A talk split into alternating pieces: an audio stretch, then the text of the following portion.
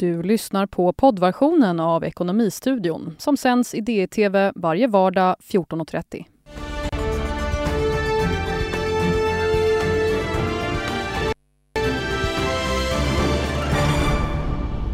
Idag kommer LOs årliga jämställdhetsbarometer. Vad den visar ska vi prata om i dagens program.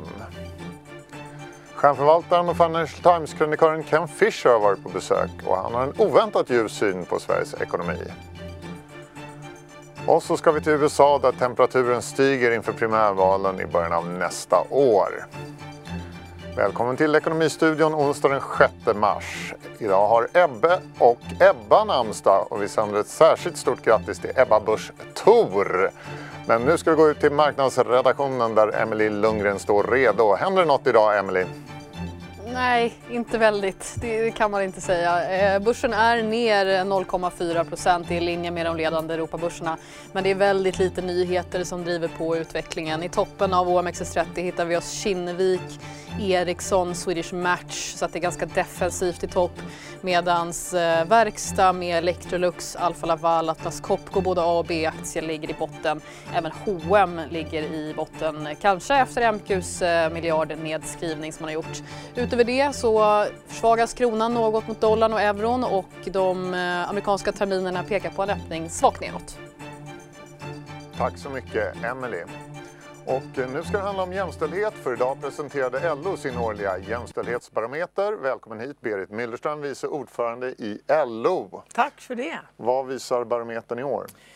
Barometern visar ju att det går långsamt eh, framåt men alldeles, alldeles för långsamt. Eh, det här året har vi också eh, tittat en hel del på barometern ur ett, vad ska jag säga, hur det politiska landskapet ser ut också. Vi ser ju att det finns lite olika block i eh, politiken. Vänster och blocket kan man säga och, och, så finns det mittenblocket som är marknadsliberalt och så finns det ett mer konservativt block på högerkanten. Ja, vi kan väl prata lite mer om det sen, men ja. jag tänker vi börjar med barometern. Ni visar till exempel att män, eh, förlåt, kvinnor tjänar 78 procent av vad män tjänar både i arbetaryrken och i i eh, tjänstemannayrken. Men enligt SCB så tjänar kvinnor 89 procent av vad männen tjänar i snitt och 96 procent av vad män tjänar om man justerar efter yrke. Vad beror de här skillnaderna på mellan er mätning och SCBs mätning? Vi tar också hänsyn till eh, det som eh, vi ser hos hur anställningsvillkoren ser ut för eh, bland annat LO-kvinnor. Då jobbar man i mycket högre grad deltid. Ungefär hälften av LO-kvinnorna jobbar deltid. Och då räknar vi om månadslönen utifrån kan man säga, arbetade timmar eller den sysselsättningsgrad man, man har. SCB räknar upp lönerna i heltidslöner hela tiden så att eh, båda siffrorna stämmer om man säger. Men om vi tittar på att så många kvinnor jobbar deltid så är det 78 procent av eh, det som LO-männen tjänar. Så en stor del av skillnaden förklaras då av att kvinnor helt enkelt arbetar färre timmar än vad männen gör? Ja, det kan man säga. Men det beror ju på olika saker att man inte jobbar fler timmar. Ja, vad beror det på? Det beror bland annat på att eh, kvinnorna som vi frågar, eh, de säger så här, det finns inga heltider, jag får inga heltider. Eh, och det vet ju vi egentligen utifrån hur svensk arbetsmarknad ser ut. Men det andra skälet, det är också att man inte orkar jobba heltid. Så att eh, det finns både ett perspektiv att det inte finns eh, men också ett perspektiv att det är tunga jobb. Man ser helt, men finns det fler heltidsjobb eh, för män? Ja, om man tittar på de mansdominerade branscherna så är det i hög grad det. Jag brukar när jag är ute på arbetsplatsbesök ställa frågan hur många jobbar heltid här? Och om jag går in på en byggarbetsplats, på en industri så förstår de inte frågan ens. De bara tittar på mig. Medan eh, om jag eh, går in på ett äldreboende eller i en butik eller på en restaurang så är det väldigt många som eh, räcker upp handen, eller väldigt få som räcker upp handen på just del, heltidsfrågan. För där jobbar man i hög grad deltid. Men i vilken utsträckning beror det på att man inte vill jobba heltid? Jag skulle vilja säga att det beror inte alls på att man inte vill jobba heltid. De flesta vill eh, jobba heltid och kunna ha ett egen, egen försörjning, klara sig själv och så vidare. Det, är när de, det, det svarar LO-kvinnorna när vi ställer de frågorna. Så det, du menar att det största problemet när det gäller löneskillnader det är helt enkelt att kvinnor arbetar mer deltid än män? Ja, det är en stor skillnad. Men Hur ska man åtgärda det då? Ja, naturligtvis så är det att man ska ha heltid som norm.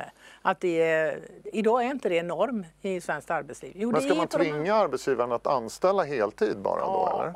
Ja, det tycker jag. För att om man säger så här att om det går på de mansdominerade arbetsplatserna, det, det kommer ju inte ens frågan upp om man skulle anställa en byggnadsarbetare på deltid om det inte är så att en, han, hon är halvt sjukskriven eller på en fabrik. Alltså det finns olika skäl eller du har barn och vill gå ner i arbetstid. Men eh, på de kvinnodominerade så, så tillhör det normen att du ska få eh, schemat att gå ihop och precisionsbemanning. Men vad är skälet till, menar du, att arbetsgivarna inte anställer heltid? Det är helt enkelt schemafrågor. Det är inte så att de inte efterfrågar fler timmar? Nej, det är schemafrågor skulle jag vilja säga, men också att eh, det är så slimmat i de här branscherna. Och här är ju offentliga sektorn eh, en del. Nu har ju eh, Sveriges kommuner och landsting och eh, Kommunal eh, förhandlat fram ett avtal som säger att om ett par år så ska heltid vara norm.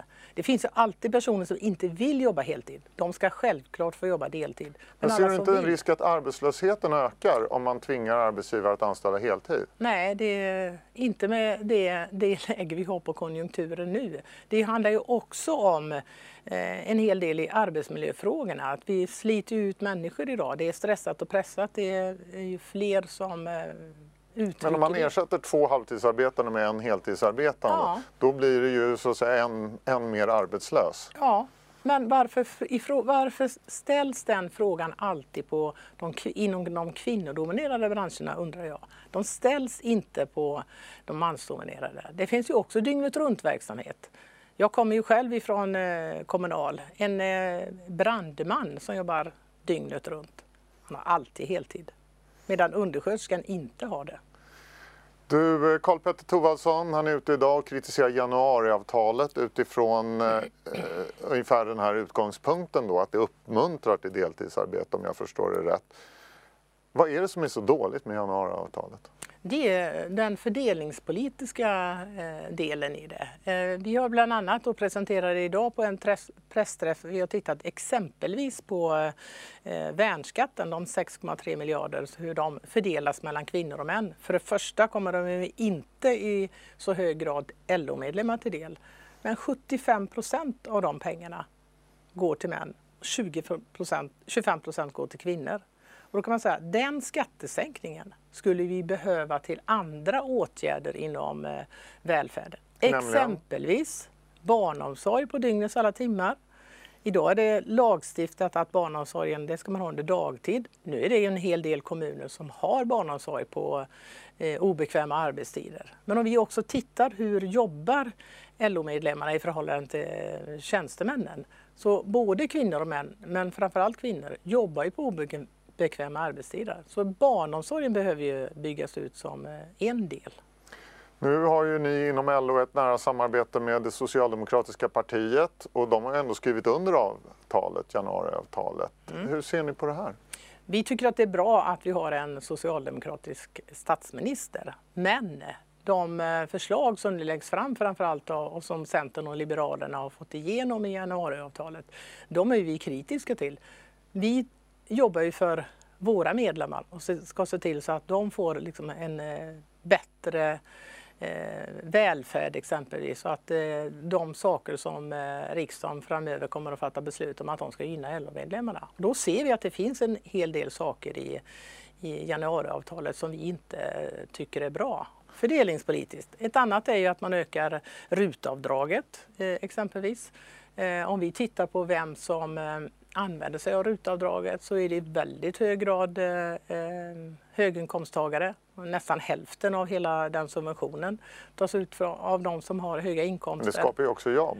Ja, men det skapar också jobb som eh, är lågavlönade och som eh, slår i väldigt hög grad på kvinnor. Och återigen där med Men det finns ju ett behov av enkla jobb nu, gör det inte det? Nej, det, vi har ett behov i Sverige av kvalificerade jobb där Eh, alla människor liksom, eh, eller i Sverige så behöver man ju ha gymnasiekompetens som eh, grund.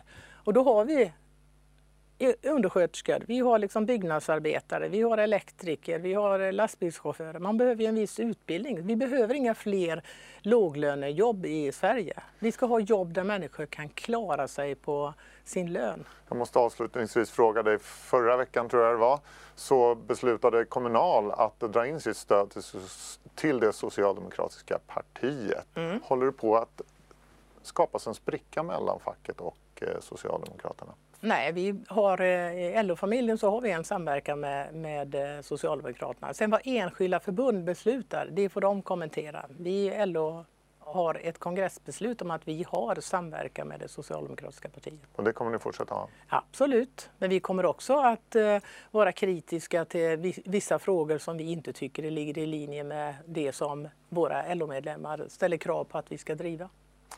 Tack så mycket Berit Müllerström för att du kom till oss i Ekonomistudion. Tack.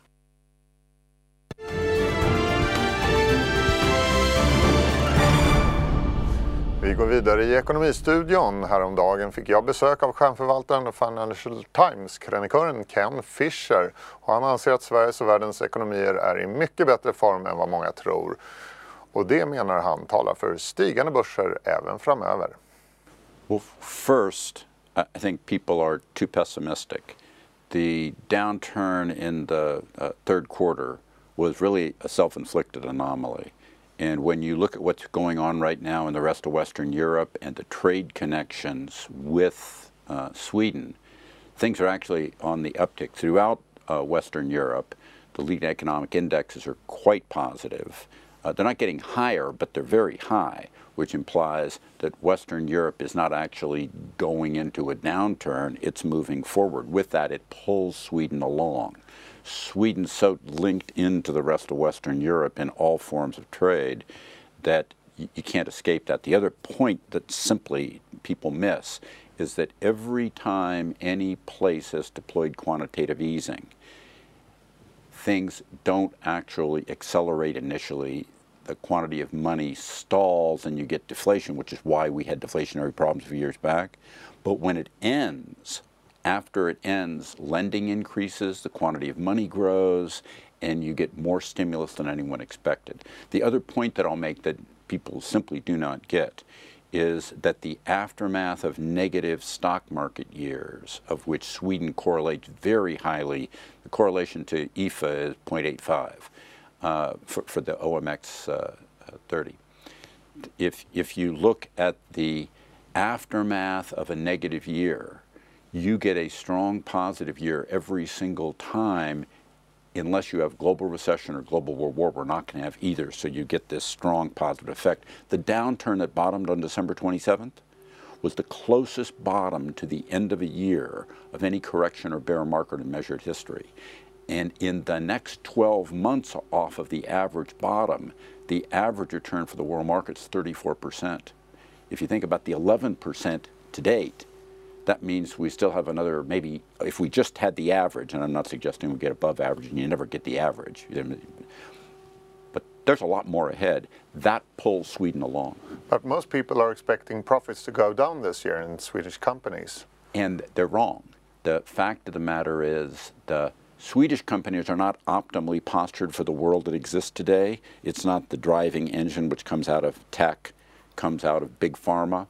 Uh, the, but Sweden will get pulled along more because of its trade ties. Uh, if you look just simply, for example, uh, the aftermath of Brexit will create at least knowing what Brexit's about, a point that I wrote in Doggin's Industry last year. And the fact is, letting Brexit be over with finally gets you to finality and allows businesses to move forward 6% of exports from uh, Sweden go to Britain. Right now, that's all doing this. Once you get past Brexit, it does this. All of that is positive, and people don't think through that positive. And in particular, in relation to my other interests in thinking about the stock market, it should be much more bullish because Sweden will get pulled along with the rest of Europe. So what you're saying is that things might not necessarily be great or turn out great. They don't but, have to. But better Exactly. than people are expecting and, them to. And that's what moves markets is expectations versus realities. The fact of the matter is it's not going to be great, but it's going to be better than what people fear. That's going to be a positive surprise, and with that, consumer sentiment will improve. And with that, consumer spending will improve. But people here, they fret about uh, fewer new home starts, uh, lower consumer spending, gloomy outlooks for the German economy and for Europe. Are they wrong to do that? So the German problems are heavily uh, tied to some of the same things that were singular to Sweden in the third quarter, which was the auto emissions uh, issues, which are somewhat self-inflicted. Uh, when I say that, they're EU-inflicted, but it's a European function. You get over that, and as I said before, when you actually have a world that's better than people think it will be, even though it's not terribly great, consumer sentiment improves. With consumer sentiment, interest in housing improves. Uh, I'm not suggesting housing is going to do great. I'm not a housing optimist, but I'm not a doom and gloomer either. There, You don't believe there's a, A bo- bubble. a bubble boiling. the nature of most bubbles is that they you, you don't get a lot of single country bubbles in Western Europe. Uh, you can you could have gotten them in Britain, but if you look in the continent, you don't get a lot of single country bubbles. well, we had one here about 30 years ago or 29. Uh, and this Yeah, isn't so- 30 years ago. Today, everything's too interconnected. Uh, and I, no, I don't. I, I'm not a housing optimist, but doom and gloom is. It, there's too much fear. Last year was the year 2018, and I didn't anticipate this, but people worried about everything last year. In 2018, they worried about Donald J. Trump. They worried about tariffs. They worried about the end of Brexit. They worried about, you just go on and on and on about things they worried about. And as you moved in Sweden into the third quarter, they worried about the weak economy. In fact, in the fourth quarter, as you know, the economy's bounced back. And as we look forward, it'll continue to do better. Go back to your point about earnings. Earnings shouldn't deteriorate if the economy improves.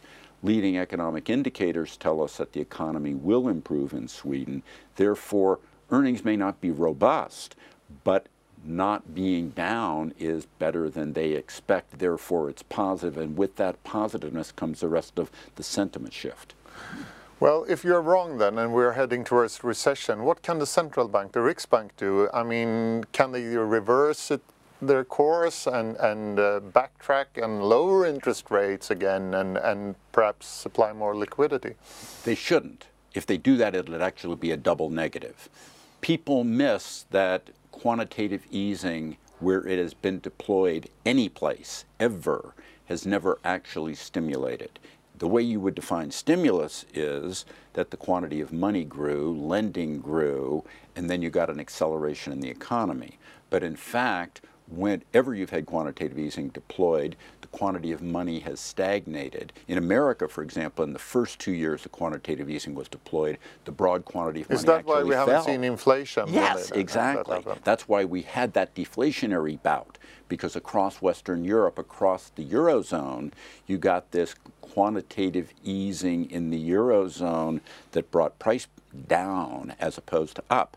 The nature of banking, if you were to look at my necktie, short term interest rates, long term interest rates, the spread is banks borrow short term, lend long term. The fatter the spread, the fatter the gross operating profit margin on the next loan or the net interest margin. That feature makes the banks, when you flatten the yield curve, less eager to lend. The nature of quantitative easing is it flattens the yield curve. So even if central banks wanted to help in a recession, They they, would can't. hurt. Well, the best thing they can do is let the yield curve become natural.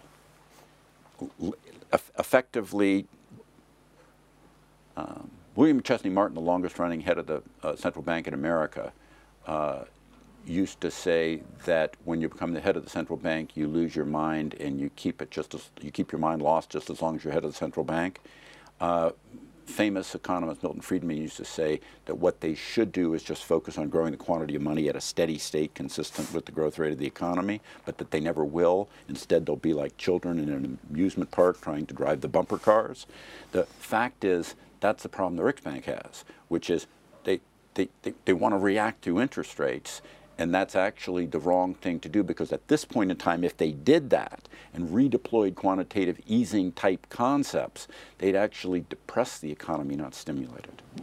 Thank you so much Ken Fisher for coming to Economy Studio. Thanks for having me. Ja, fondförvaltaren Ken Fisher där som alltså tror att börserna, inte minst den svenska, bara är början på en riktigt stark period. Vi kan väl hoppas att han får rätt. Då ska vi ta och bege oss till USA. Nyligen hade vi professor Dag Blank här i studion och diskuterade Demokraternas startfält i det amerikanska presidentvalet 2020. Sedan dess har det hänt lite på den fronten. Igår meddelade New Yorks tidigare borgmästare Michael Bloomberg att han inte tänker kandidera. Och samtidigt rapporterar CNBC att det demokratiska stjärnskottet Beto O'Rourke letar efter en kampanjchef för ett eventuellt deltagande i valet. Och i helgen lanserade Demokraternas veteran Bernie Sanders sin kampanj på hemmaplan i Brooklyn i New York. Vår USA-korrespondent Frida Wallnor trotsade snöstormen och lämnade den här rapporten. We will not continue to spend 700 billion dollars a year on the military more than the top 10 nations combined. Vermont-senatorn Bernie Sanders har precis avslutat sitt första eh, kampanjevent sedan han lanserade sin presidentvalskampanj för två veckor sedan. Eh, och vi befinner oss här på Brooklyn College eh, där han faktiskt gick ett år och han växte också upp här i området. Så det har varit väldigt speciellt eh, för många som bor här i området att, att han är tillbaka där han, där han växte upp.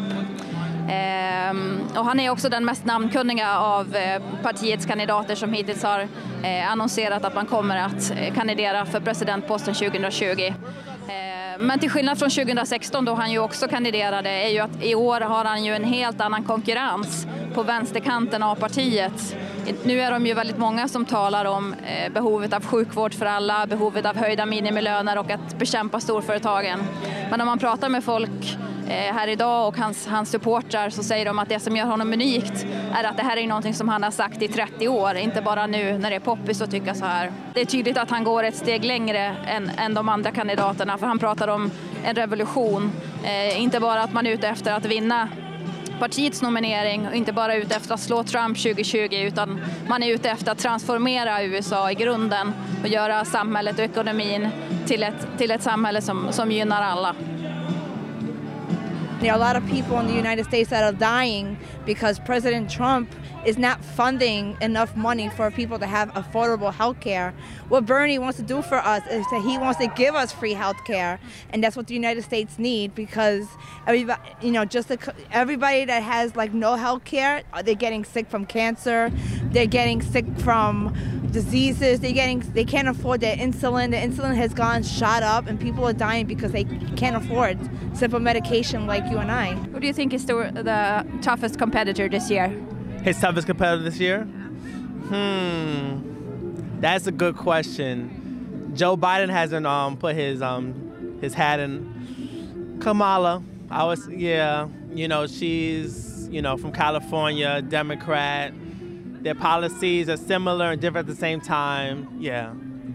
So, what do you think that uh, Bernie has learned from 2016 campaign? Is it like is a, is he a better candidate this time? Well, you heard it from himself. He said we started the revolution in 2016 and he's gonna finish it. So I think everything he learned from 2016, he's going to, you know, bring it to 2020. He's going to put more boots on the ground. He's gonna be more grass, grassroots. He learned from 2016. He's gonna bring it all. He's gonna bring it home this um, for 2020. Ja, en rapport från Frida Wallner i ett snöigt New York. Vi rundar av som vanligt med siffran. Igår berättade vi i Ekonomistudion att Koenigseggs nya modell Jesko får en prislapp på 25-30 miljoner kronor. Det är dock ingenting mot Bugattis La Voiture Noire. Får ursäkta min franska men det lär betyda den svarta bilen. Den kostar 117 miljoner kronor och tillverkas endast i ett enda exemplar. Detta är dessutom redan sålt och enligt Bloomberg spekuleras det i att förre Volkswagen-chefen Ferdinand Piech har köpt vrålåket. Dagens siffra är alltså 117 miljoner kronor. Ja, det var allt från Ekonomistudion onsdag, men redan klockan tre blir det nyheter här i DTV och sen klockan 15.20 då är jag tillbaks och öppnar börsen i New York. Hej då!